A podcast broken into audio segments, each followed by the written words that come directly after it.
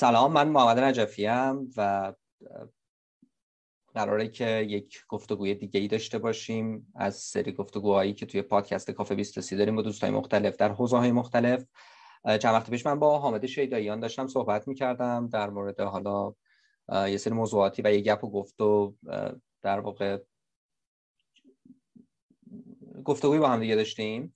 که نهایتا منجر به این شد که شاید خوب باشه که خودمون دو تا فقط در مورد موضوع حرف نزنیم و بیایم و یک اپیزودی از این پادکست کافه 23 رو برای مخاطبای ما که اصولا هم آدمای جوون هستن ضبط بکنیم و اون دیالوگ رو بیاریم اینجا.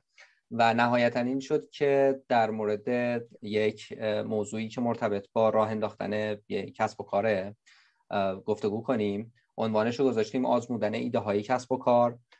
دو نقطه هنر دست و پنجه نرم کردن با چالش ها و قراره که خلاصه امروز در مورد این موضوع حرف بزنیم. حامد من سلام می‌کنم بهت. خیلی ممنونم که وقت گذاشتی. یکی دو بار سعی کردیم ما هم قرار بزنیم. حالا اتفاقی افتاد که جور نشد ولی بالاخره تلسپ شکست و الان داریم با هم حرف می‌زنیم. می‌خوام یه لطفی کنی تو هم یه سلامی بکنی و خلاصه معرفی کوچیکم از خودت بگی بگی کجایی چیکار می‌کنی تا بعد وارد گفتگو بشی دمت گرم. مرسی محمد جان. سلام به تو. سلام به همه دوستان و مخاطبین عزیز بیستاسی خیلی خوشحالم که در جمع شما هستم و امیدوارم پادکستی که داریم با هم دیگه روش صحبت می‌کنیم موضوع جذابی باشه و مخاطب بتونه ازش استفاده من حامد هستم حامد شیداییان 42 سالمه. تحصیلاتم تو حوزه آیتی هست. تقریبا 20 خورده سال هستش که به بازار کار ایران دارم به حوزه مختلف فعالیت می‌کنم تو صنایع مختلف تو بیمه کار کردم تو صنعت بانکداری کار کردم تو حوزه آیتی کار کردم و حالا حوزه دیگه. این اواخر تو چند سال گذشته بیشتر رول مشاور و مدرس و منتور رو داشتم توی سازمان های مختلف تو حوزه مختلف مثل چابکی سازمانی تحول دیجیتال کارآفرینی سازمانی و این حوزه ها و الان فاندر و مدیرعامل شرکت ذهن چابک هستم که تو حوزه مشاوره و آموزش کار می‌کنیم و همینطور کوفاندر مارنا آکادمی که باز تو حوزه برگزاری کمپای کسب و کار داریم فعالیت می‌کنیم. توی یه سری سازمان ها هم در قالب مشاور توی حوزه مختلفی که گفتم بهشون مشورت میدم و خوشحالم هم که با همدیگه این گپی که زدیم منجر شد به این پادکستی که امیدوارم که مورد استفاده قرار خیلی عالی و ممنون. اتفاقی که افتاده این بود که خب قبل از اینکه منو تو گفتگو کنیم دوستان منم توی آریان قلم یه چند تا کتابی رو به عنوان هدیه واسه من فرستاده بودن. قبل از اینکه ما گفتگوی با هم داشته باشیم خب یکی از کتابایی که من اونجا دستم رسید و بعد یه ورقه زدم و بعد شروع کردم یه کتاب بود اسم آزمودن ایده کسب و کار. و بعد توی دیالوگی دیگه ای که با مهدی بهزاد داشتیم با هم دیگه اسم تو اومد فهمیدم که این حامد شیداییان دوست مهدی بهزاده که اونم اینجوری بود که دیگه خلاص ما دو رو به هم وصل کرد و فکر کردیم که اون دیالوگ رو داشته باشیم. یعنی می‌خوام بگم این قصه این که چی شد ما با هم گفتگو کردیم هم خیلی برای من جالب بود. یعنی خیلی اتفاقی چند تا نقطه به هم وصل شد و منجر به این شد که من این فرصت داشته باشم که با تو این گفتگو رو انجام بدم. ممنونم ازت بابت معرفی که انجام دادی. اگه موافق باشی مستقیم بریم سر اصل مطلب و بگیم که چرا اصلا ما فکر کردیم که توی پادکست 23 برای مخاطبی که ما داریم که اصولا آدم جوونه صحبت کردن در مورد این موضوع یعنی آزمودن ایده کسب و کار و اینکه چرا این دست و پنجه نرم کردن با چالش ها در آزمودن ایده های کسب و کار یک هنر محسوب میشه اهمیت داره. آره آره به نظرم شروع خیلی خوبیه. ببین محمد بذار من از این نقطه ورود بکنم به بحث که الان شرایط جامعهمون چجوریه. الان خب به خاطر مشکلات زیاد اقتصادی که توی جامعه هستش و شکاف طبقاتی خیلی زیادی که هستش یک جوی درست شده توی جامعه. حالا شاید این به اشتباه هم شکل گرفته متاسفانه. من اسمشو می‌ذارم سراب کارآفرینی. خب یعنی اینکه خیلی از جوانهای به خصوص نسل زد موقعی که از دانشگاه فارغ التحصیل میشن هلوش 22 سال یا حالا دانشگاه هم حتی اگه ممکنه نرفته باشن به دلیل حالا این مشکلاتی که توی جامعه از لحاظ اقتصادی و اجتماعی هستش یک مسیر کوتاه و میونبری رو همیشه دنبالش هستن که سریع بتونیم به درآمد برسیم سریع بتونیم رویاهای خودمون رو زندگی بکنیم سریع بتونیم آدم ثروتمندی بشیم. و خب چون تب و تاب استارتاپ ها هم توی این ده 15 سال اخیر توی ایران خیلی خیلی زیاد شده. استارتاپ های نسل یکی مثل دیجیکالا و بعد از اون اسنپ اومدن و تونستن خیلی خیلی خوب رشد کنن اسکیل بکنن. سرمایه گذاری خیلی زیادی توشون بشه سرمایه گذاری خیلی خوب داخلی یا خارجی رو جذب بکنن. و همینطور حالا کسب و کارهای دیگه ای که از قالب استارتاپی الان دیگه میشه گفت در اومدن و تقریبا کسب و کارهای تثبیت شده و سوداوری شدن. خب این یه چشماندازی رو معمولا برای آدم ها برای جوان ها ترسیم می‌کنه که خب ما هم بیایم توی این مسیر قدم بگذاریم. و اتفاقی که افتاد این بودش که یه حبابی یهو اسمشو من می‌ذارم حباب استارتاپی. یه حبابی درست شد که خیلی از جوونا خیلی از آدم ها اومدن به سمت این مسیر قدم بگذارن که خب ما هم بیایم یه استارتاپی رو ران بکنیم و مثلا اسنپ حوزه غذا بشیم مثلا اسنپ حوزه دارو بشیم مثلا اسنپ حوزه شستشوی لباس بشیم اسنپ خدمات شهری بشیم و این کلید واژه اسنپ چی بشیم خیلی خیلی توی یه برهه‌ای به خصوص رایج شد توی اکوسیستم استارتاپی کشورمون و خب این خیلی جذب کرد. جوونا رو. کسایی که مثلا تازه از دانشگاه فارغ التحصیل شده بودن سه چهار تا دوست هم رشته هم معمولا بودن دوره هم جمع شدن مثلا IT خوندن مثلا مارکتینگ خونده بودن مثلا MBA داشتن. گفتم بریم یه کسب و کاری را بندازیم. از مسیر استارتاپی هم شروع کنیم. چون استارتاپ می‌دونید دیگه یه،, یه کسب و کار انسان محوریه که با یه سرمایه خیلی کوچیکی میشه شروعش کرد. تو ذاتش و تو دل خودش عدم قطعیت و تغییر مسیر و چرخش وجود داره تا زمانی که بتونه تبدیل به یک کسب و کار پایدار و تثبیت شده و ریشه داری بشه. اما نکته اینجاست که سراب کارآفرینی که ازش اسپردم اینجاست که یکی از جدیترین و بزرگترین چالش هایی که وجود داره سر راه این افراد که می‌خوان قدم توی مسیر کارآفرین شدن بگذارن اینه که یه ایده ای رو ما داریم حالا یا به صورت فردی یا به صورت جمعی به یه ایده کسب و کاری توی یه حوزه توی یه صنعتی رسیدیم توی صنعت به فینتک بانک بورس بیمه پزشکی نمی‌دونم حمل و نقل سلامت یا هر چیز دیگه ای ایده اوکیه یعنی ایده خیلی قشنگ طرح کسب و کاری تر و تمیزی داره طرح کسب و کاری معقولی داره. حساب کتابای مالیش توی اکسل خیلی خوب جواب میده. pitch deck خیلی تر و تمیزی هم براش در آوردیم. یه سرمایه گذاری هم احیانا تونستیم یه angel ی رو پیدا بکنیم که بیاد از همون حمایت بکنه یا نه؟ اصلا یه saving ی داریم bootstrap می‌خوایم بریم این کسب و کاره رو این ایده رو اجراش بکنیم. اما نکته اینجاست که خیلی ها در دام اجرای ایده های نارس میفتن یعنی ایده هنوز پخته نیستش ایده هنوز خیلی سر و شکل نگرفته. هنوز توش یه عالم عدم قطعیت وجود داره یه عالم ابهام وجود داره. فقط چون خیلی جذابه یا فکر می‌کنیم ما که جذاب هستش میریم قدم در اجرای این ایده نارس من اسمشو می‌ذارم. میفتیم و این اشتباه رو می‌کنیم که ایده های کسب و کاریمون رو بدون اینکه هیچ شواهدی داله بر اینکه آیا این ایده موفق خواهد بود یا نه موفق نمیشه اجراش می‌کنیم و خب این به احتمال خیلی زیاد شکست می‌کنه البته یه نکته رو بگم اصلا در دل ذات استارتاپ فیل فسته ما یه گپی که داشتیم با محمد می‌زدیم داشتیم گفتیم که اوکی فیل فست لرن فست. خب این اصلا هستش که شما وقتی یه ایده کسب و کاری رو یه استارتاپی رو ران می‌کنی ریسک شکست اون استارتاپ هست. ولی من نکتم چیه؟ نکتم اینه که اگر ما همون ایده کسب و کاری رو خیلی نپخته و خیلی عجولانه بریم اجراش بکنیم این ریسک رو خیلی خیلی بیشترش می‌کنیم یعنی اگر میگم مثلا از هر ده ایده کسب و کاری هفت تا شکست می‌خوره. اگر این کار رو نکنیم احتمالا از هر ده تا ایده نه تاش ده تا شکست می‌خوره. بنابراین نکته اینجاست. یعنی به نظر من بحث رو ما از اینجا بیایم ادامه بدیم که خب خیلی از آدم ها دوست دارن کارآفرین بشن خیلی از جوان ها دوست دارن تو فضای استارتاپی بیان ایده های خودشون رو توی هر حوزه ای اجرا بکنن. ولی نکته اینجاست که خیلی سریع و عجولانه ما میریم سراغ اجرای اون ایده سراغ پیاده سازی در صورتی که پیاده سازی و یا دیولپمنت اون حالا پلتفرم یا اون کسب و کاره به نظر من خیلی چالش بزرگی نیستش. چالش اصلی اینه که ما خیلی فکر نکردیم به ابعاد اون به اون ابعاد مدل کسب و کاری که می‌خوایم راه اندازیش بکنیم. ریسکاشو ندیدیم. مخاطراتش رو ندیدیم.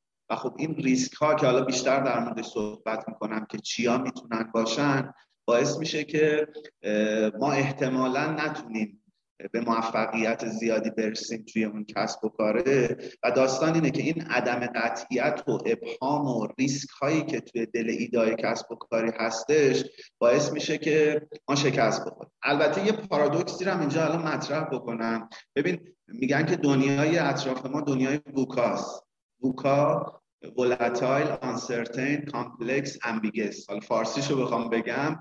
پرنوسان پر از عدم قطعیت پر از پیچیدگی و پر از ابهام. خب؟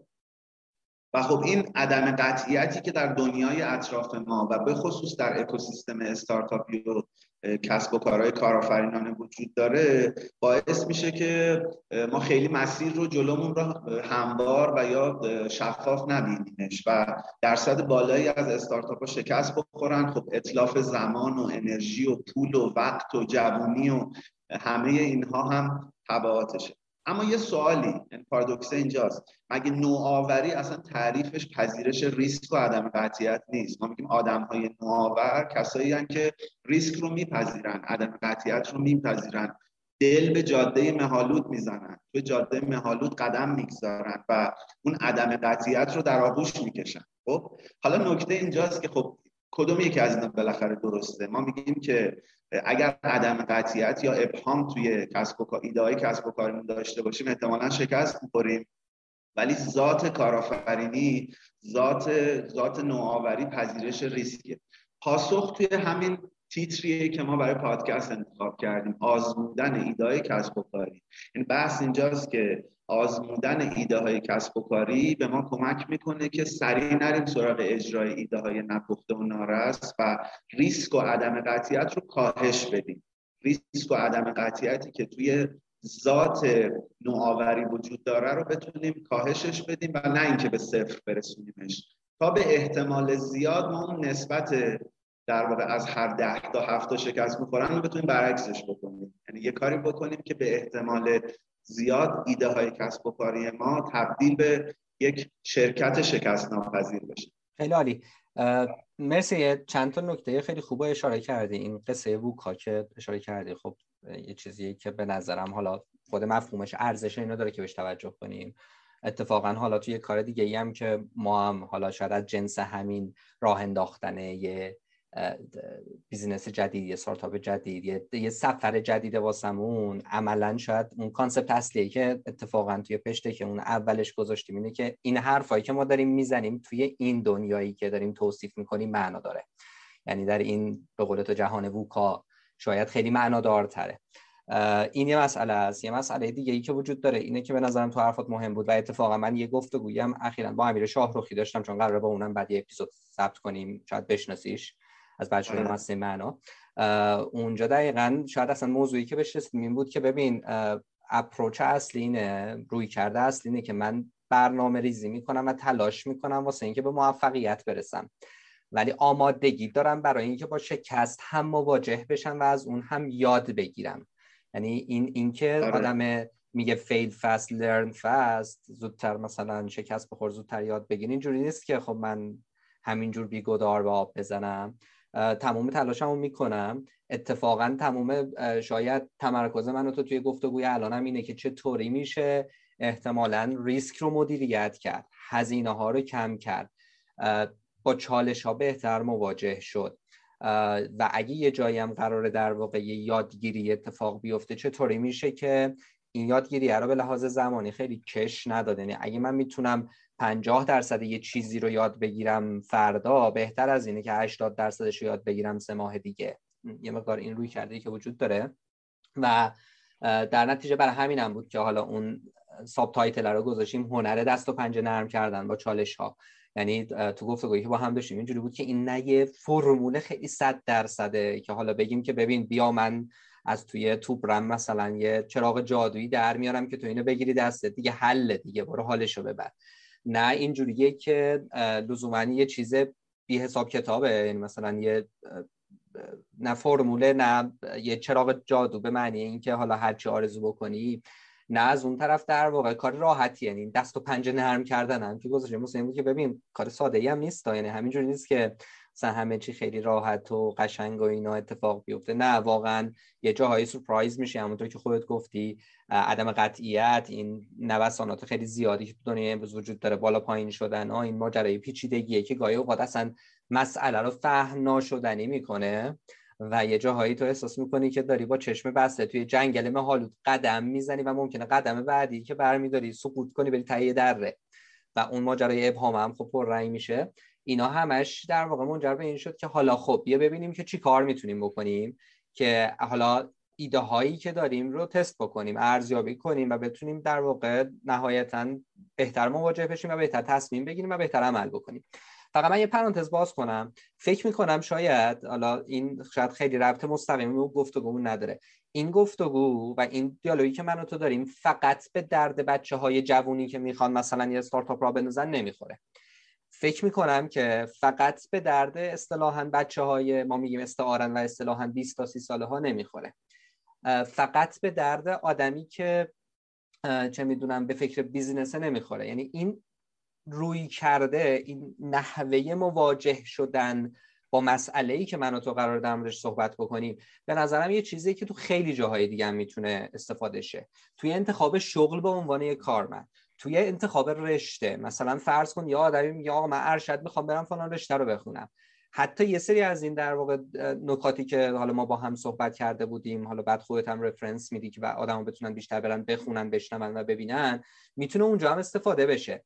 یعنی می‌خوام بگم که لزوما اینجوری فکر نکنن آدمو که خب حالا من مثلا 25 سالم می‌خوام برم یه استارتاپ را بنوزم حالا می‌تونم بیام از این مفاهیم استفاده بکنم. نه ممکنه 50 سالت باشه و 60 سالت باشه و بازنشست شده باشی و الان تصمیم می‌گیری که اصلا بری هنرمند چی؟ مثلا بری یه موسیقی کار کنی نقاشی کار کنی. این نوع نگاهی که اینجا وجود داره می‌تونه اونجا هم به دردت بخوره به یه نحوی. اینکه می‌خوای تغییر رشته بدی اینکه می‌خوای حتی مهاجرت کنی.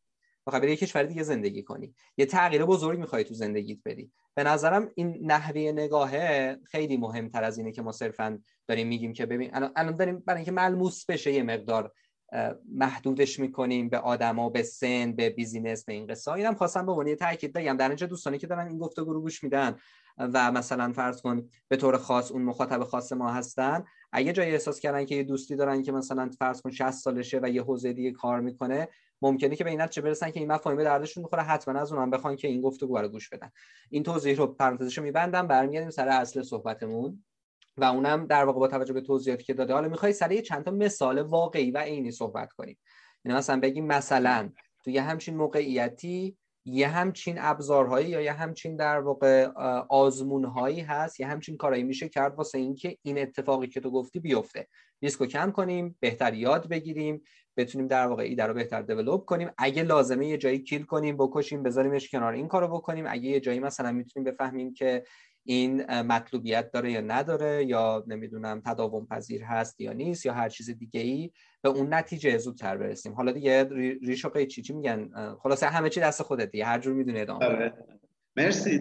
چند تا نکته خیلی خوب رو گفتیم محمد. من قبلش قبل از اینکه وارد خود بحث آزمونگری بشم یه ذره بیشتر از زاویه دید خودم بخوام بهش نگاه بکنم. ببین نکته ای که گفتی کاملا درسته که بحث بیگدار به آب نزدن یه سمت داستان قدم گذاشتن تو مسیر کارآفرینیه که طبیعتا نباید ما بیگدار به آب بزنیم و نریم سراغ اجرای زود هنگام ایده ای که ممکنه با شکست مواجه بشه. و از اون طرف اسیر فلج شدن تو دام تحلیلم نشیم. اینم یه extreme داستانه که خیلی میان یه وقت خیلی زیادی رو روی تحلیل مدل کسب و کارشون نوشتن business plan می‌گذارن. شیش ماه میگن که حالا بریم تحلیل رقبا انجام بدیم رقبای داخلی رو ببینیم رقبای بیرونی رو ببینیم market رو رصد بکنیم فلان.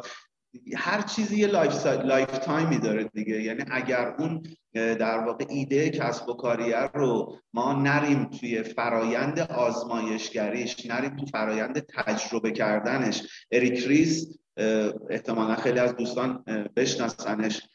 ابداع کننده روش lean startup هستش و یه جوری شاید پدر چارچوب های راه اندازی استارتاپ باشه. البته آقای استیو بلنک هم پدر بزرگ این داستان هستش ولی اریک ریس خب خیلی در واقع سردمدار و تلیه دار داستان کارآفرینی به سبک استارتاپی هست. میگه که شما باید چرخه بیلد مژر لرن داشته باشید یعنی بساز اندازه بگیر یاد بگیر. خب؟ و خب این نشون میده که نه ما باید بیگدار با بزنیم و کورکورانه قدم تو مسیر راه اندازی یک ایده کسب و کاری بذاریم و نه اینکه خیلی فلج بشیم تو تحلیل حالا همه جوانه و جمعی به یک ایده کسب و کاری. این یه نکته بودش یعنی خیر الامور اوسطها دیگه. وسطش رو باید بگیریم. این نکته نکته دوم این که آقای اوستروالدر الکساندر اوستروالدر که خب یه جورایی پرچمدار حوزه entrepreneurship و کارآفرینی و مدلای کسب و کار توی دنیا الان هستش یه کتابی داره به اسم Business Model You مدل کسب و کار شما. و خیلی جالبه همونطور که تو هم گفتی توی این کتاب میگه که شما اگه یه پزشکی یه خانم خانداری یه کارمند یه اداره یه سازمانی چه می‌دونم مثلا یه, یه شغل به ظاهر سنتی traditional داری یه سوپرمارکت هر کسی هستی. با هر شغل آزاد دولتی خصوصی کارآفرینانه اصلا هر چیزی. خب شما می‌تونی برای خودت business model ترسیم کنی. یعنی به که من کاری که دارم می‌کنم business model ش اینه. و همون concept business model آقای اوستروالدر که نه تا جز داره میگه که ارزش پیشنهادی تو مشخص کن بعد بگو این ارزش رو به چه مخاطبی داری ارائه میدی؟ مثلا یه خانم خاندار مخاطبش فرزندان و همسرش هستن دیگه. یه یه کارمند احتمالا مخاطبش ارباب رجوع و مدیرانش هستن. ارزش پیشنهادی کاریه که داره انجام میده. از چه کانالی داری این ارزش رو منتقل می‌کنی؟ چجوری ارتباط داری با مشتری؟ اون بر چه فعالیت هایی رو انجام میدی چه منابعی نیاز داری و حالا ساختار هزینه و درآمدی به چه شکل هستش. می‌خوام بگم که نکته ای که تو گفتی درسته. مخاطب پادکست ما لزوما افراد کارآفرین نیستش لزوما جوانای 20 تا 30 سال نیستن. هر فردی که یک ایده کارآفرینانه داره به عنوان یک کارآفرین فردی می‌خواد قدم بگذاره تو مسیر کارآفرینی. هر کارآفرین استارتاپی که همین الان یه استارتاپ داره یا در قالب یه تیم داره یه استارتاپی رو شکل میده سر و شکل میده. هر نوآور سازمانی که توی یه سازمان به عنوان مدیر رهبر کارمند کارشناس داره کار می‌کنه. و دنبال این هستش که در دل محدودیت های اون سازمان بتونه ایده هایی رو شکل بده و اون ایده ها رو سرانجام به یه product یه محصول یا یه سرویس یه خدمتی تبدیل بکنن یا اصلا یه business line جدید شکل بگیره یا یه ارزش جدیدی به مشتری بتونه منتقل بشه یا نه. یه فردی که اصلا می‌خواد یه مغازه بزنه. من اصلا می‌خوام یه گیم نت توی یه شهر بزنم یا یه کافی شاپ خیلی خاص که مثلا توش بشه جوونا board game بازی بکنن چون صحبت board game هم داشتیم با هم دیگه می‌کردیم. می‌خوام یه business ی رو ایجاد بکنم و بعد اون business طبیعتا در دل خودش یه عالم ریسک داره. و خب چجوری من اون ریسکا رو به حداقل برسونم؟ نکته من اینه که اون ریسکا رو نمیشه به صفر رسون ولی می‌تونیم کاهشش بدیم. اگر اجازه بدی من یه ذره در مورد این ریسکا صحبت بکنم بعد بریم حالا روی مثال آزمایشگری و اینا یه ذره بیشتر گپ حتما آره به نظر من و حالا به نظر من نه علما هم همین رو میگن توی حوزه تست ایدای کسب و کاری که ما سه دست ریسک کلا در مورد کسب و کار داریم. یعنی وقتی که میایم مدل کسب و کارمون رو شکل میدیم. اجزا و علمان های کسب و کارمون رو شکل میدیم که حالا رایج ترین روشش همون بوم مدل کسب و کار اوستروالدر هستش که ارزشمون رو میگیم مشتریمون رو میگیم کانال و ارتباطاتمون رو میگیم فعالیت ها و منابع کلیدیمون رو میگیم شرکامون رو میگیم هزینه و درآمدمون رو مشخص کنیم این نه تا جزء اصلی یک مدل کسب و کاری هستش. روی این مدل کسب و کاری موقعی که ما طراحیش می‌کنیم روی کاغذ و حالا می‌خوایم اجراش بکنیم سه دسته ریسک ممکنه وجود داشته باشه. ریسک اول ریسک امکان پذیریه. یعنی آیا ما اجرای این مدل کسب و کاری برامون شدنی هست یا نه؟ اون مثال کافی شاپ رو بخوام بزنم یا مثال اون در واقع مثلا یه گیم نتی رو بخوام بزنم که توی یه شهری یه فردی می‌خواد بره را بندازه یا یه چه می‌دونم یه گلخونه ای رو. یعنی می‌خوام عمدن از فضای استارتاپی فاصله بگیرم.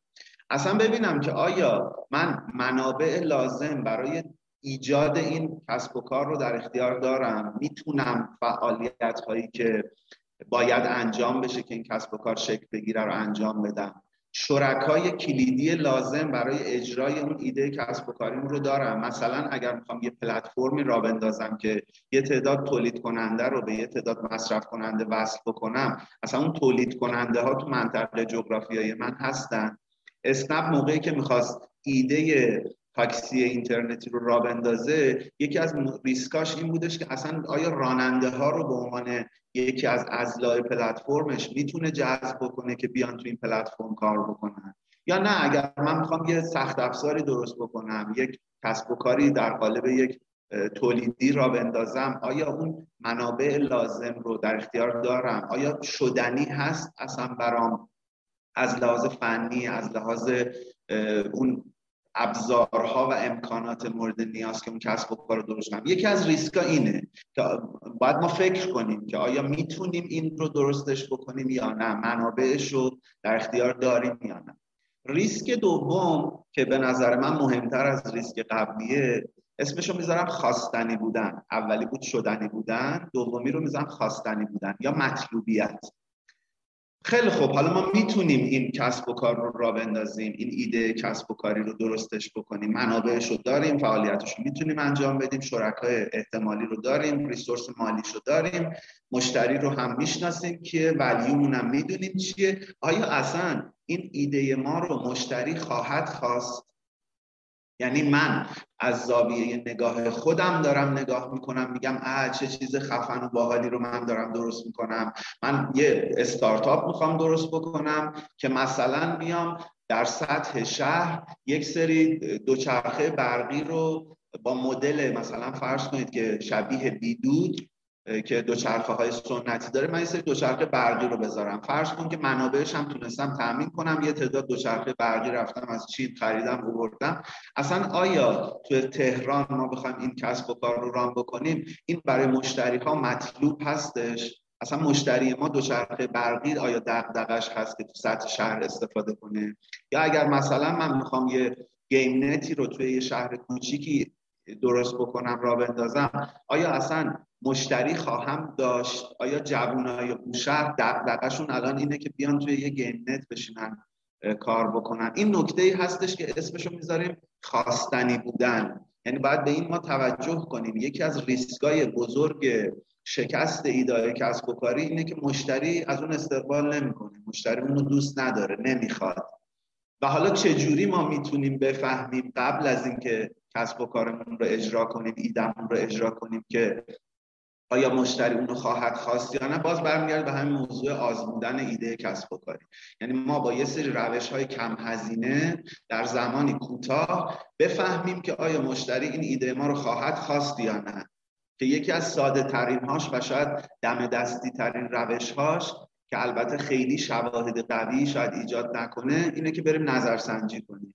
یا بریم مصاحبه بکنیم با مشتریان بالقوه.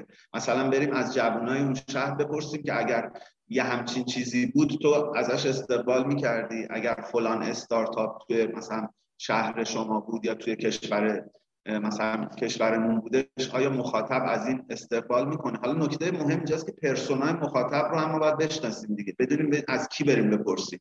یا اون آزمایش رو با چه دسته از مخاطبینی انجام بدیم؟ این ریسک دوم و ریسک سوم که باز به نظر من از های قبلی هم مهمتره اسمشو می‌ذارم ماندنی بودن. یا به عبارتی تداوم پذیری وایبیلیتی یعنی چی؟ یعنی اینکه آیا اصلا مخاطب در طول زمان کسب و کار ما رو ازش استقبال خواهد کرد یا اینکه فقط در شروع داستان. به عبارتی آیا یه زمانی درآمد ما از هزینه هامون بیشتر میشه یا نه؟ اسمشو می‌ذاریم گروس دیگه رشد اسکیل یعنی آیا کسب و کار ما تداوم پذیر و ماندنی در طول زمان خواهد بود؟ اوکی فرض کن که ما تونستیم ایده کسب و کاریمون رو اجرایی کنیم. یعنی شدنی بودنش رو حل کرد مطلوبیت یا خواستنی بودنش هم رفتیم از یه تعدادی. فهمیدیم پرسیدیم یا با یه روشی آزمایش کردیم دیدیم مشتری ها اینو می‌خواند. ولی آیا مدل کسب و کار ما طوری هستش که ما رو به نقطه سوددهی برسونه؟ آیا این یک کسب و کار تداوم پذیریه یا قرار همیشه تو ضرر باشه؟ فکر کن مشتری هم ازش خیلی استقبال کنن. ما بیایم اسکوتر برقی یا دوچرخه برقی بدیم دست مردم تو تهران استفاده کنن. ولی شاید انقدر هزینه های نگهداشت اون دوچرخه ها و آمار سرقتشون بالا باشه یا تعداد مشتریاش انقدر کم باشه که هیچ موقع هزینه رو پوشش نده.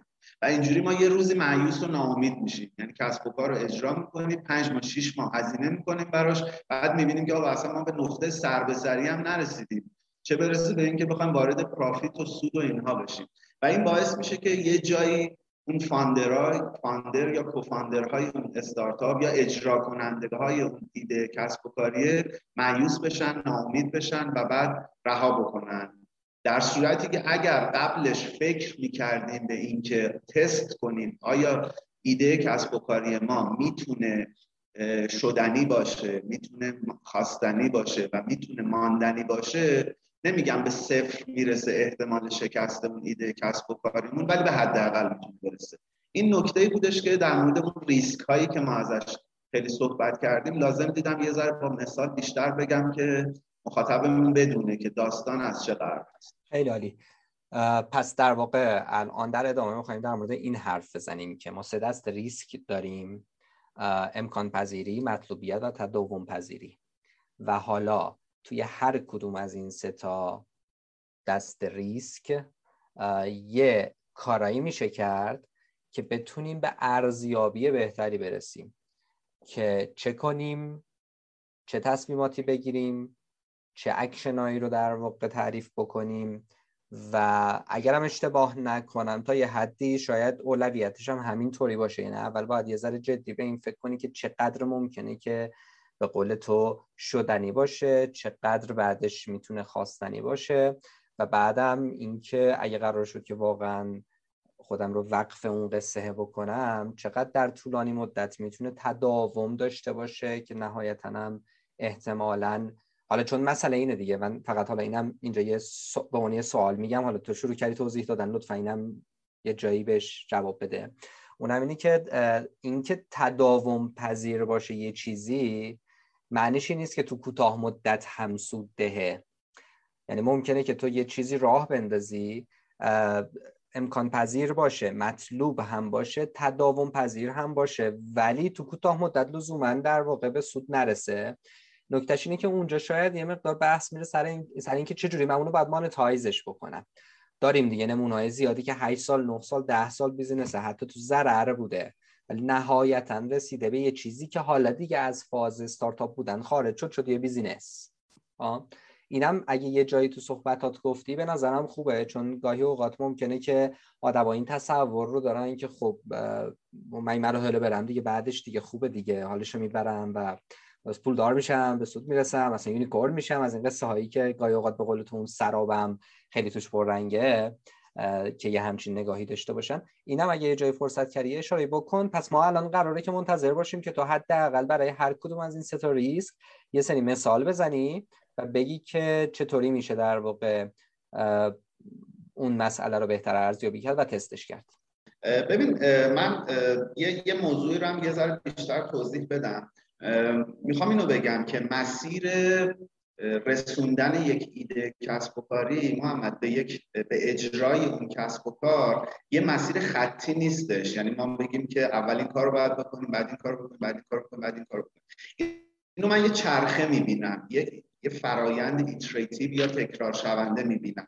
می‌تونم بگم حالا برای اینکه یه ذره در راهکار عملی هم به مخاطبین بدیم مسیر رسیدن یک ایده کسب و کاری تا اجرای اون کسب و کار می‌تونه از اینجا شروع بشه که ما ایده پردازی می‌کنیم. یک ایده کسب و کاری توی ذهنمون توی یه حوزه هستش.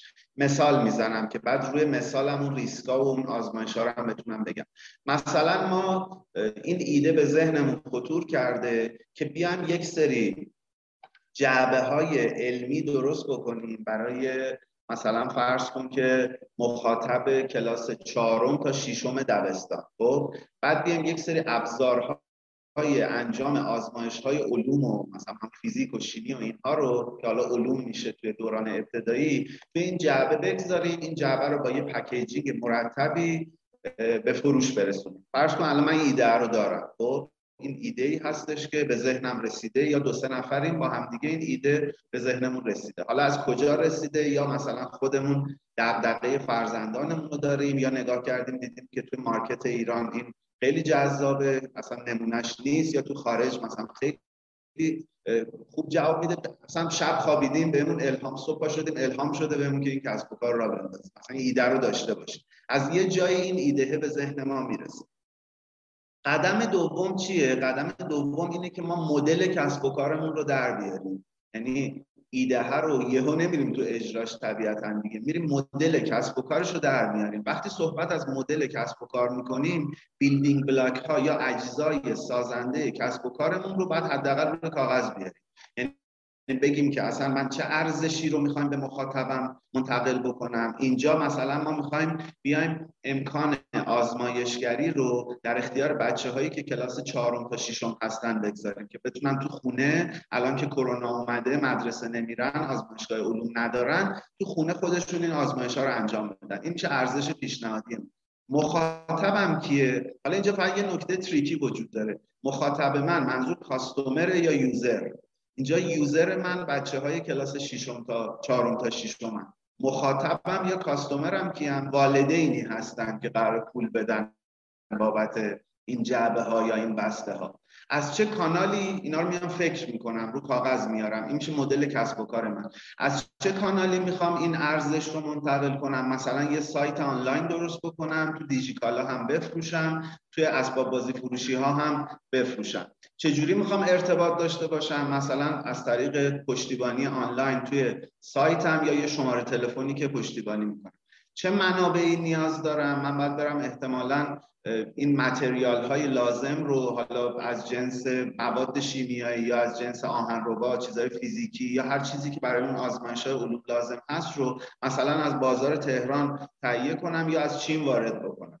چه فعالیت هایی باید انجام بدم؟ احتمالا باید packaging اون جعبه ها رو طراحی بکنم کار marketing انجام بدم یه سری نفرات داشته باشم که فرآیندهای پشتیبانی و ارسال و اینا رو هندل بکنن. پس یه سری منابع انسانی می‌خوام یه سری منابع فیزیکی می‌خوام یه سری فعالیت ها باید انجام بدم. ممکنه که یه تعداد شریک داشته باشم مثلا تو بازار تهران ازشون برم در واقع یا برای یه بخشایی از کارم مثلا برای پکیج اون جعبه ها بخوام از یه چاپخونه استفاده کنم یا از یه جایی که پکیجینگش رو برام انجام بدم ساختار هزینم چیه؟ برای تهیه اون material های اولیه package کردن ارسال و حالا حقوق پرسنل هم یه سری هزینه ها دارم. درآمدم چیه؟ مثلا می‌خوام این جعبه رو 300 هزار تومان بفروشم. خب این شد مدل کسب و کار من.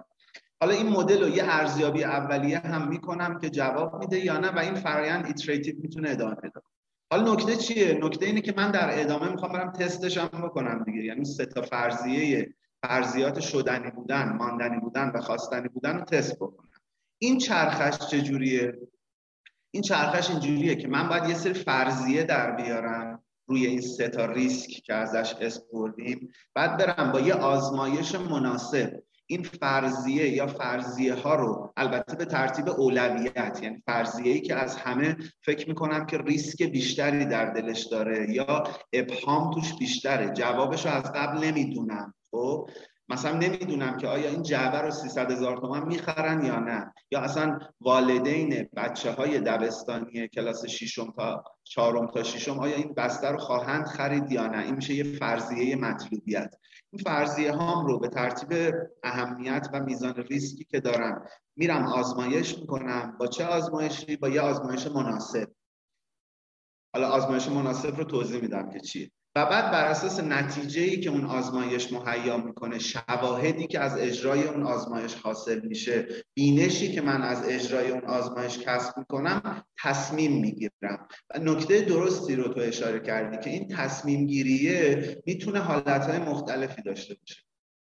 من می‌تونم با یه آزمایش یا دو تا آزمایش به این نتیجه برسم که ایدم اصلا به درد نمی‌خوره.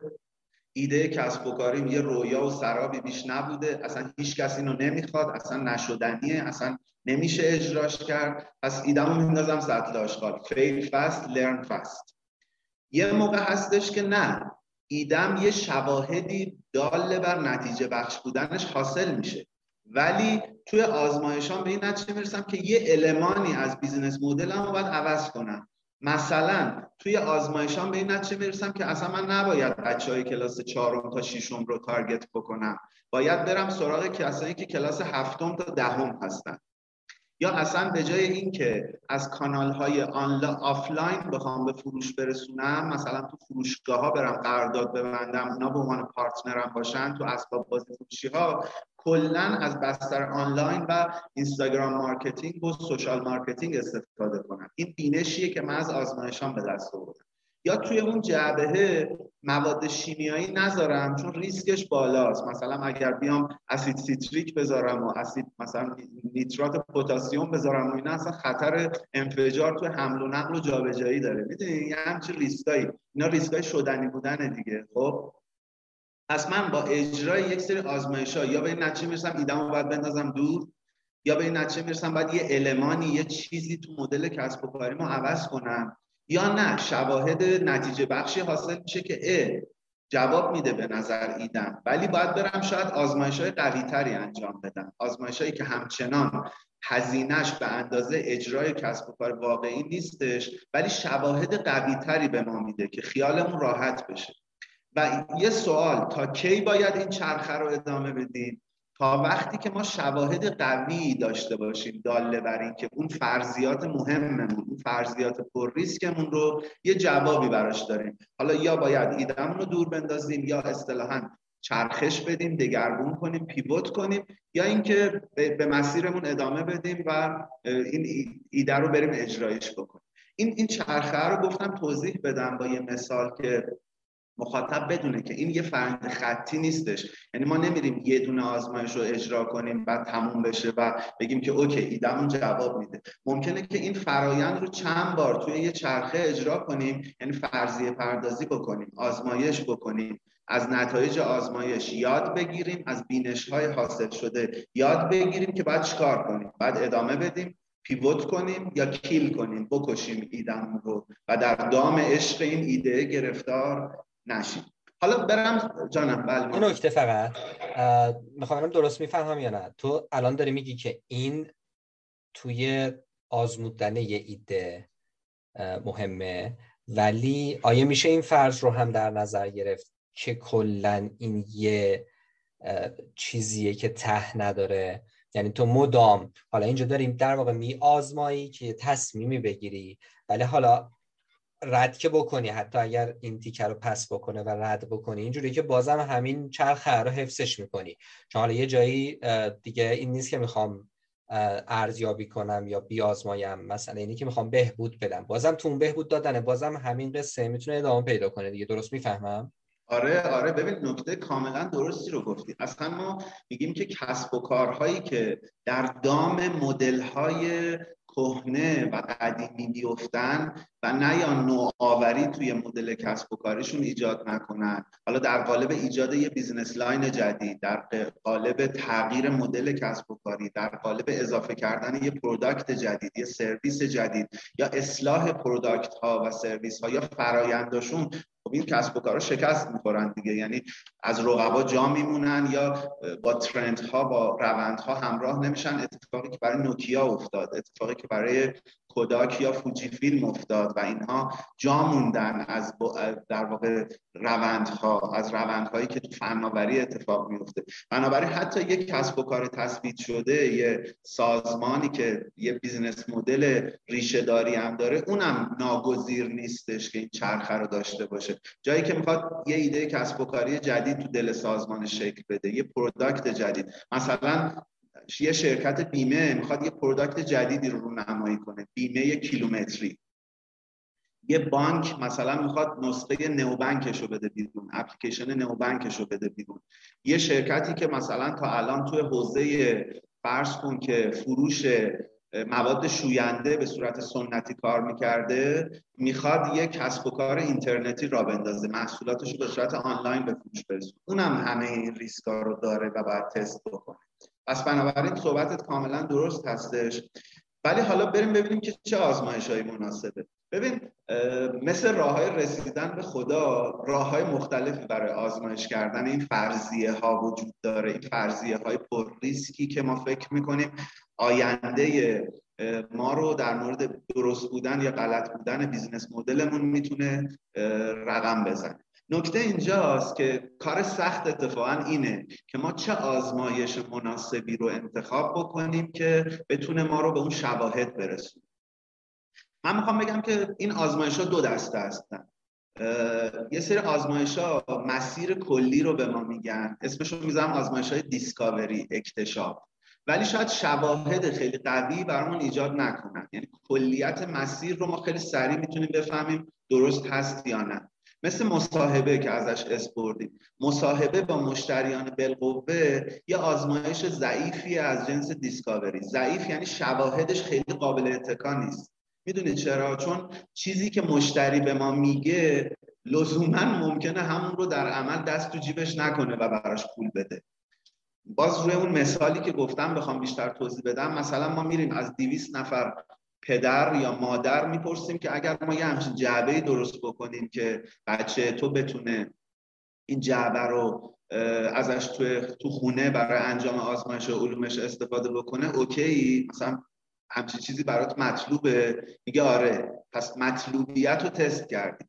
شدنی بودنش رو چجوری تست می‌کنیم؟ مثلا میریم از یه سری عمده فروش تو بازار تهران می‌پرسیم همچین چیزی رو برامون مثلا می‌تونن متریالش آماده کنن یا نه. اما اون تیکه آخر ماندنی بودن که تو گفتی مثال بزنم و نکته که گفتی درست بود. شاید در طول زمان این ماندنی بودن شکل می‌گیره. ببین اصلا نکته ای که وجود داره اینه که آیا والدین حاضرن 300 هزار تومان بابت یه همچین جعبه پول بدن؟ خب اینجاست که بزرگترین فرضیه ما که ماندنی بودنمونه. یعنی ما چرا گذاشتیم 300 هزار تومان؟ چون نشستیم حساب کتاب کردیم دیدیم که هزینه های ما اینه. درآمدمون باید هر جعبه 300 هزار تومن باشه که بتونیم اسکیل کنیم. مثلا اگر به تعداد هزار تا فروش از این جعبه رسیدیم خب؟ یعنی نقطه سر به سری رو این گذاشتیم که اگه ما هزار تا جعبه رسیدیم سود و زیانمون با هم به نقطه PMF می‌رسیم و از جا به بعد می‌تونیم دیگه سوددهی داشته باشیم. حالا اصلا 300 هزار تومن براش پول میدن. این بزرگترین فرضیه ماندنی بودنه. اگر 300 هزار تومان حاضر نباشن پول بدن خب ما هیچ موقع به اون نقطه سر به سری سود و ضرر سود و هزینه نمی‌رسیم و وارد خب این همون نقطه ای که من سوال دارم که آره این نمیشه. چون تو داری مثلا میگی من با یه مدل B2C میرم و می‌بینم که می‌تونم در واقع پدر مادر بفروشم.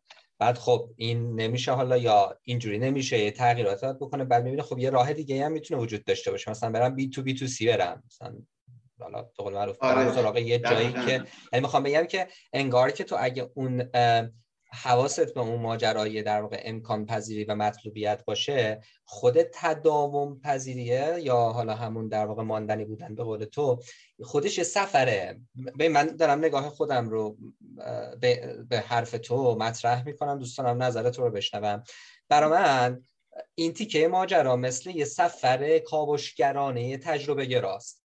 یعنی اینکه من خیلی ایده ای ندارم که ممکنه که یک سال دیگه چه اتفاقی میفته من می‌دونم که یه مینیمومی حالا با یه حساب کتابایی از مطلوبیت و از امکان پذیری وجود داره. حالا من مثل اینی که دقیقا کوله میندازم و یه سفر بک پکینگ میرم. حالا توی مسیر خب ممکنه که در واقع با یه سری فرصت هایی مواجه شم با یه سری تهدیدهایی مواجه بشم ولی توی اون دنیا یا اون جهان ووکایی که توصیف کردی که توی اون مهارت ها تاباوری اون قصه پاد شکنندگی یا فرجیلیتی یا خیلی چیزای دیگه پر رنگ میشه. تو انگار این چالاکی لازم رو داری که مدام هی حواست باشه که چجوری عمل بکنی. یه جاهایی تغییر بدی یه جاهایی بهبود بدی یه جاهایی عقب بکشی دوباره بری جلو. یه جاهایی ریسکای هزینه ای تو کم بکنی. یه جاهایی مثلا فرض کن جریان های درآمدی جدید ایجاد بکنی. یعنی احساس می‌کنم یه بخشی از این ماجرای تداوم پذیری یا ماندنی بودنه انگار که خیلی به اون کالچر تیم به خود اون آدما به اون مهارت هایی که دارن به اون مکمل بودنشون با هم دیگه. در واقع خیلی ربط داره.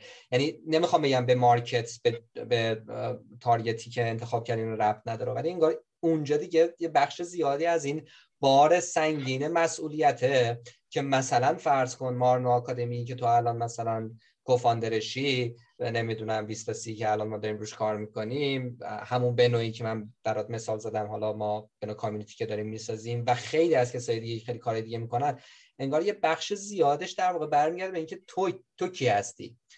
تیم چه skill set ایی داره؟ نمی‌دونم. چقدر این تیم و این آدما agile ن می‌تونن عملکرد بهتری در این جهان VUCA یی داشته باشن؟ دوست دارم یه ذره در مورد اینم اگر امکان پذیره در واقع یه feedback ی بهم بدید آره حتما من فقط نکتم رو تکمیل بکنم که ببین توی اون مثالی که داشتم می‌زدم مثلا ما از آزمایش مصاحبه اگر استفاده کنیم بریم از 200 از پدر مادرها بپرسیم که شما حاضرید همچین پکی رو برای بچهتون بخرید و 180 نفر بگن نه؟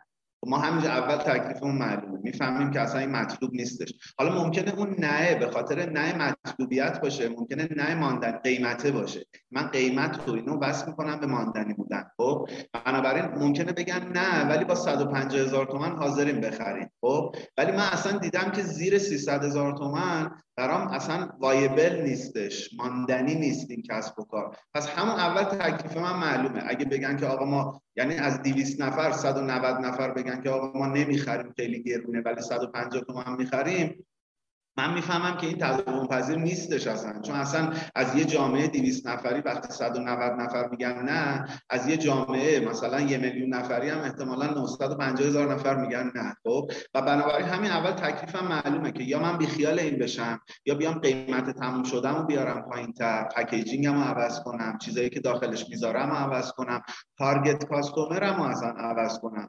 برم شاید یا برم آره منابع تعریف کنم مثل کاری آره، که آره ویبورد کرد دیگه سالها داشت ضرر می‌داد ضرر می‌داد ولی مثلا اینجوری که هی راندای مختلفین به اسم می‌گرفت. و در واقع کاری که میگم میگم من الان تو مارجین ضرر هستم ولی حالا کاری ندارم که تهش چی شده و اینا حالا اونم قصه باحالی داره. ولی اتفاقی که میفته که میگه خب من همین ضرر رو نگه میدارم به خاطر اینکه می‌خوام سهم بیشتری از مارکت بگیرم. چجوری جبرانش می‌کنم؟ میرم این واسه خودم میارم دقیقا. و این این همون داستان تغییر مسیر است. یعنی این که ما توی اون فرایند به هی داریم اینا رو با یه سری آزمایش های کم هزینه. من نمیرم مثلا 200 تا نمونه بزنم بعد ببینم که آیا تو بازار می‌تونم بفروشمش. با یه آزمایش ساده دیدم از 200 نفر 190 نفر گفتن نه پس می‌فهمم ایدم به درد نمی‌خوره. خب حالا این مصاحبه خیلی آزمایش ارزونیه شواهد کمی هم ضعیفی تولید می‌کنه. چون آدما با پول دادنشون لویالتیشون رو و وفاداریشون رو و خواستن خواستنشون رو به ما نشون میدن. اینجا دیگه داستان این مطرح میشه که من چه آزمایش یا چه توالی از آزمایش ها رو باید اجرا کنم که بتونم این شواهد رو درست پیاده کنم. آزمایش های اکتشاف به ما خیلی سریع جواب میدن که آیا میشه یا نمیشه. یعنی اگر درسته که شواهد ضعیفی دارن ولی اگر نه به ما بگن یعنی نمی‌شود مثل همین 200 نفری که ما ازشون پرسیدیم و 190 نفر گفتن نه تکلیف معلومه.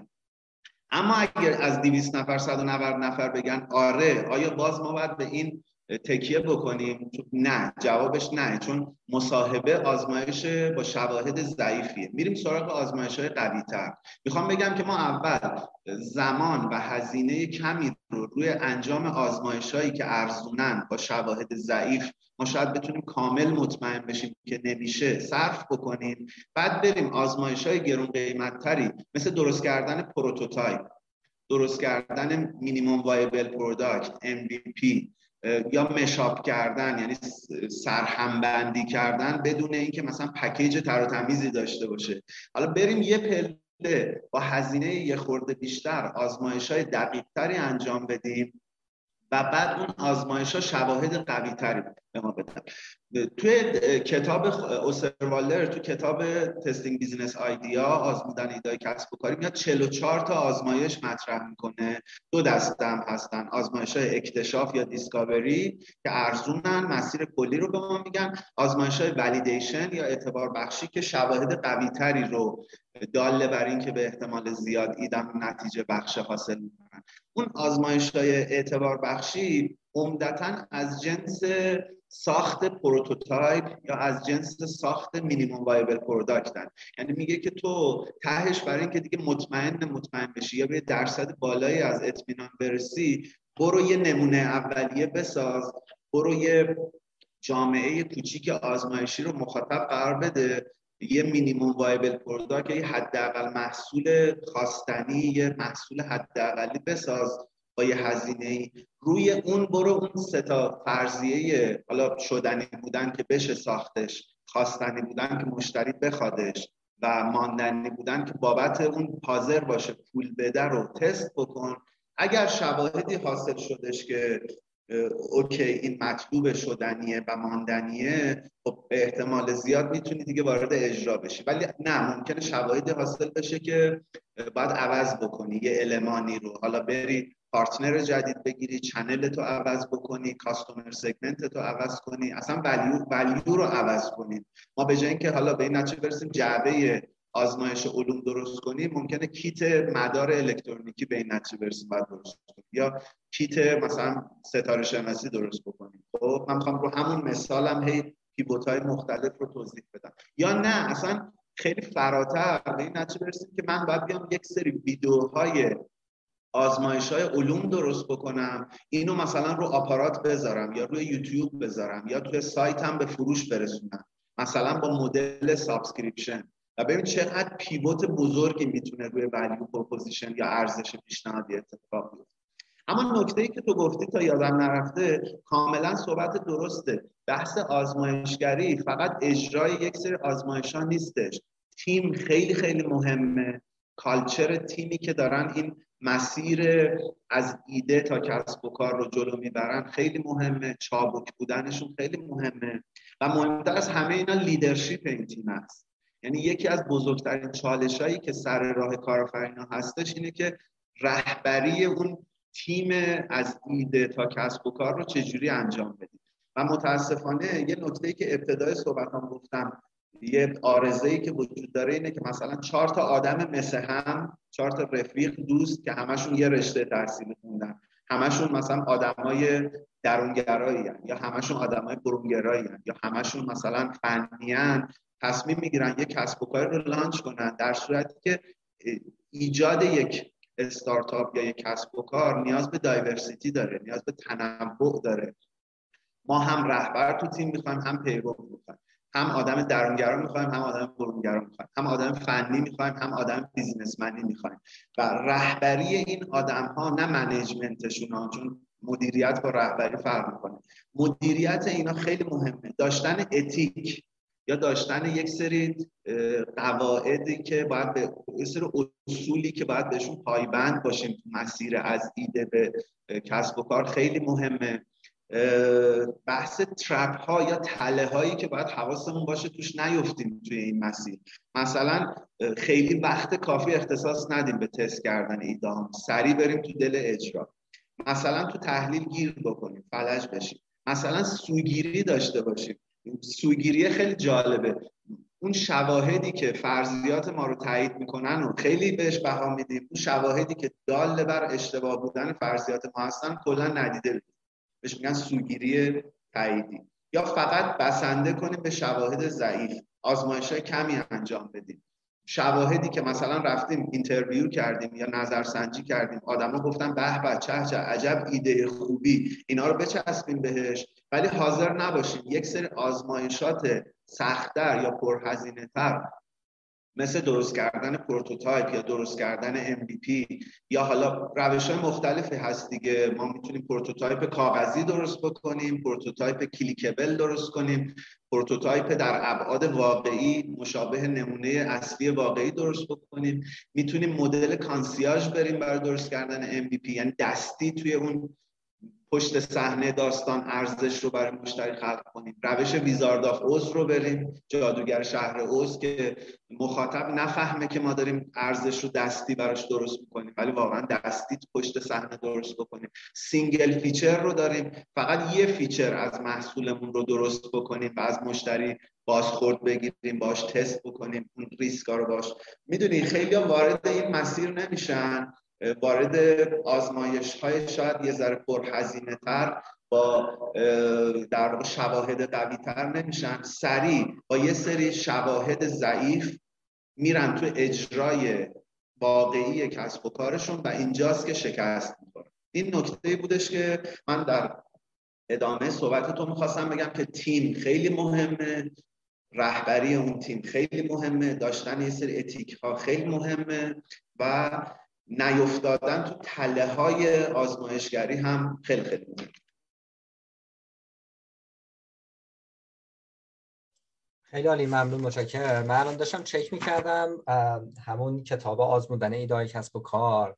عددش یادم رفته بود ولی فکر کنم شده بوده 25 30 تا از این آزمایش مختلف رو مینیمم حداقل اونجا آورده. حالا چون کم کم داریم به حالا تقریبا اواخر این گفتگو هم می‌رسیم. پلنمون این بود که یک ساعت تا یک ساعت و نیم این گفتگو باشه.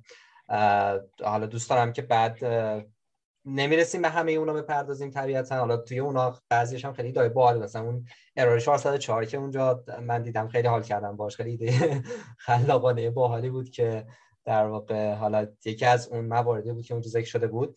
طبیعتا نمی‌رسیم به همه اونا بپردازیم به همه اون ایده ها و بازش کنیم. خودش اصلا فکر می‌کنم که هم وقت بیشتری می‌خواد هم خیلی در واقع جزئیات داره. می‌خوام که یه لطفی بکنی. حالا کلا اینه که من گفتم و داره یه خاصی تکمیل کنی. یکی اینکه بگی که اون کتابه که ترجمه کردی تو و یکی از دوستان دیگه و منتشر هم شده چرا خوبه که آدما چرا که گفتی؟ ولی اگر تکمیل می‌خوای بکنی آدما برن و خلاصه یه تبرقی بکنن. و غیر از اون هم اگر گزینه های دیگه ای هستش که فکر می‌کنی که خوب آدما بهش مراجعه بکنن حالا یا کتابیه یا چه می‌دونم پادکستیه یا ویدئویه یا هر چیز دیگه اونم در واقع با همون به اشتراک بذاری و در نهایت هم توی پایان این گفتگوه اگه ازت بخوام که یکی دوتا نکته خیلی خیلی مهم رو که با توجه به تجربه‌ای که تو داشتی حالا توی حوزه‌های مختلف بودی هم تو حوزه مشاور مدیریت بودی هم خودت بالاخره بیزینس دیولپ کردی هم کار ترجمه انجام دادی و با این مفاهیم درگیر بودی. یعنی این پکیج رو اگه بذاری جلوت و از توش بخوای از کوله پشتیت یکی دوتا چیز خیلی خیلی خیلی کلیدی که اینجوری که خلاصه ممکنه یه جاهایی راه گشا باشه که آدم ها حتی فقط بهش فکر کنن. یعنی حواسشون به اون نکته باشه. اونم با همون به اشتراک بذاری چیه؟ پس شد دو تا سوال. یکی این که احتمالا چون نمی‌تونیم یا نمی‌رسیم حداقل تو یک ساعت یک ساعت و نیم این همه در واقع آزمون های مختلفی که می‌تونیم برای آزمودن یه ایده کسب و کاری بریم سراغشون رو در مورد همشون الان حرف بزنیم. پیشنهادت واسه منابع بیشتر چیه؟ و دومم اینکه خلاصه اون فوت کوزگری آره یکی دوتاشو که به نظرت مهمه به همون بگی. آره حتما. ببین من یه،, یه،, مثال دیگه هم بزنم که یه ذره بحثمون رو هم بتونیم به جای خوبی ببندیمش. ببین مثلا فرض کن که اگر من می‌خوام یه،, یه سایت فروشگاه اینترنتی درست بکنم که بیام توش مثلا یه لباس خاصی رو بفروشم یا مثلا لباس های تک سایز اصلا بفروشم. فرض کن که یه همچین یا یه پلتفرم آنلاینی رو می‌خوام درست بکنم که یه سری آدم رو به یه سری آدم برسونه. مثلا یه سری آدم هایی که سالمندن سالمند هستند رو به یه سری دانشجو وصلش بکنیم که این دانشجوها بتونن اوقات فراغت اون سالمندا رو پر کنن. این business توی دنیا خیلی خیلی رایجه. خب؟ این دوتا ایده. خب؟ من می‌خوام این ایده رو درست بکنم. میگم که بریم تستش می‌کنیم. چجوری تستش می‌کنیم؟ روش های مختلف تست کردن برای درست کردن پلتفرم ها یا سایت های ای کامرس می‌تونه از جا شروع بشه که من برم ببینم اصلا چالش آدم های مخاطب من چیا هست. برم یه روز از زندگیشون رو نگاه کنم برم باشون مصاحبه بکنم برم نظرسنجی ازشون بکنم برم توی Google Analytics Google Trend ها و search ها رو نگاه بکنم برم توی forum ها ببینم که دغدغه آدم ها چیا هستش.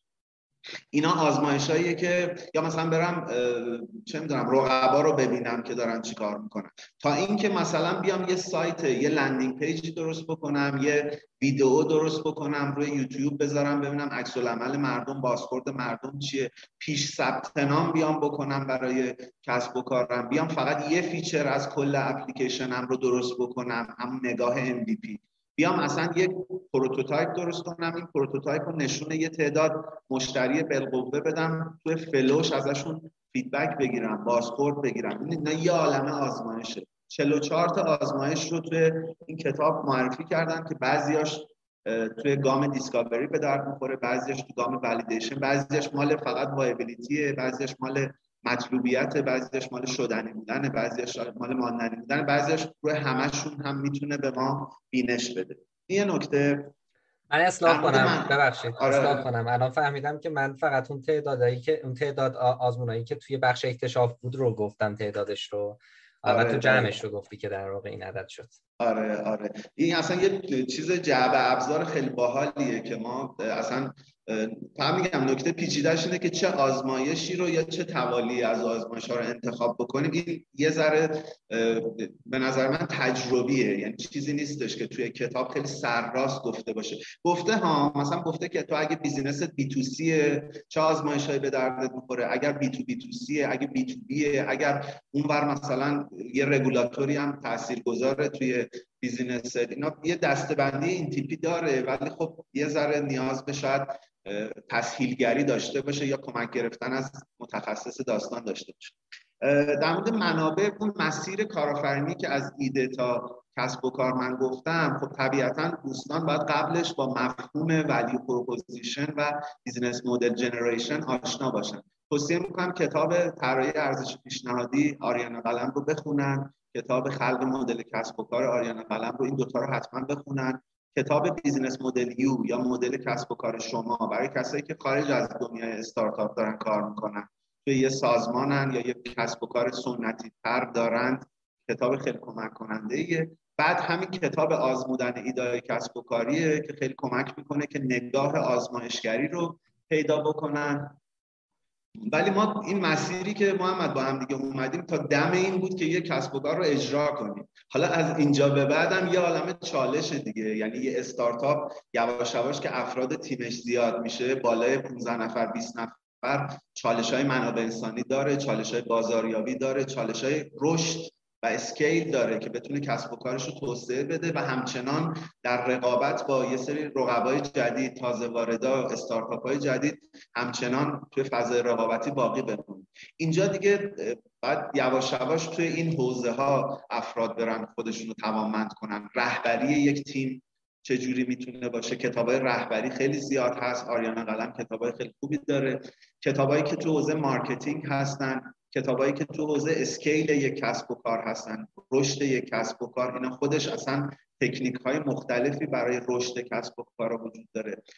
اوستروالدر کتاب بعدیش اسمش هست Invincible Company شرکت شکست ناپذیر که این کتاب رو هم خبر خوب این که آریانا قلم به زودی چاپ خواهد کرد با ترجمه من و یک دیگه از دوستان که دقیقا به همین موضوع می‌پردازه که حالا اگر ما یک کسب و کاری داریم که الان داره کار می‌کنه چجوری بیایم business model ش رو تغییر بدیم که همچنان بتونه شکست ناپذیر بمونه همچنان بتونه در عرصه رقابت با رقبایی که تازه از راه می‌رسن یا بقیه کسب و کارها دچار برهم خوردن نشه. یهو یه کرونا نیاد و بساط اون کسب و کار رو به هم بزنه. یه رقیب جدید یهو از راه نرسه یا یه ترند جدید بیاد و همه چیز رو خراب بکنه.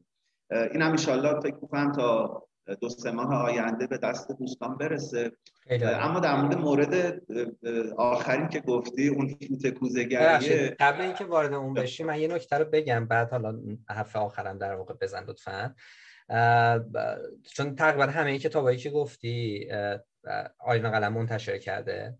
ما چند وقت پیش با خانم محمدی مدیر انتشارات آینا قلم که یه صحبتی داشتیم داشتم گپ می‌زدم باشون قرار شد که خلاصه یه زحمتی بکشن و یه کد تخفیف 20 15 درصدی اگه اشتباه نکنم 15 درصدی واسه در واقع کتابای آریانا قلم که آدما بخوان آنلاین از سایتشون بخرن با کد تخفیف 20 سی یعنی عدد 20 تی ای عدد سی بتونن در واقع از این کد استفاده کنن برن و حالا آنلاین بخرن و بعد اون رو واسهشون ارسال می‌کنن کتاب رو.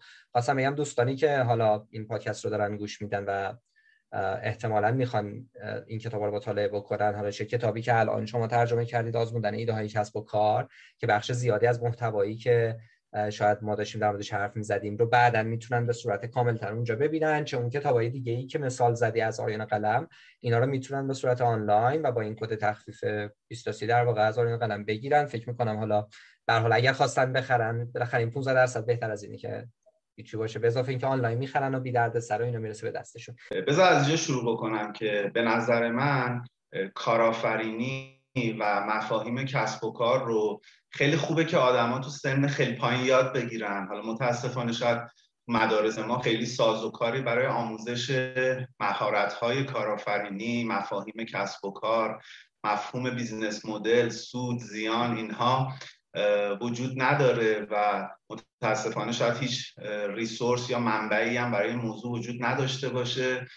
ولی خیلی خوبه که حداقل اگر حالا فرزندی داریم برادری داریم یا کسی رو می‌شناسیم که علاقه من به مفاهیم کارآفرینی هست. هر چقدر تو سن پایین تر این مطالب رو آدما یاد بگیرن خب طبیعتا جلوی شکست و سعی و خطا بیشتر گرفته میشه. حالا یه خبر خوبم بدم و اون اینکه یه کتابی به اسم کسب و کار برای کودکان رو هم برای انتشارات آریان قلم ما آماده کردیم که انشالله فکر می‌کنم که ظرف یک ماه آینده چاپ بشه و حالا اگر عزیزان و مخاطبینمون نه خودشون ولی خواهری برادری فرزندی کسی رو دارن که فکر می‌کنن که کمک می‌کنه که ذهنیت کارآفرینی از همون دوران کودکی و نوجوانی توی بچه ها شکل بگیره. این خیلی خوبه که در اختیارش بگذارن. حالا منهای این موضوع به نظر من یکی از نکات اساسی و رمز موفقیت آدم های کارآفرین آدم هایی که به دنبال اجرای ایده کسب و کاری هستن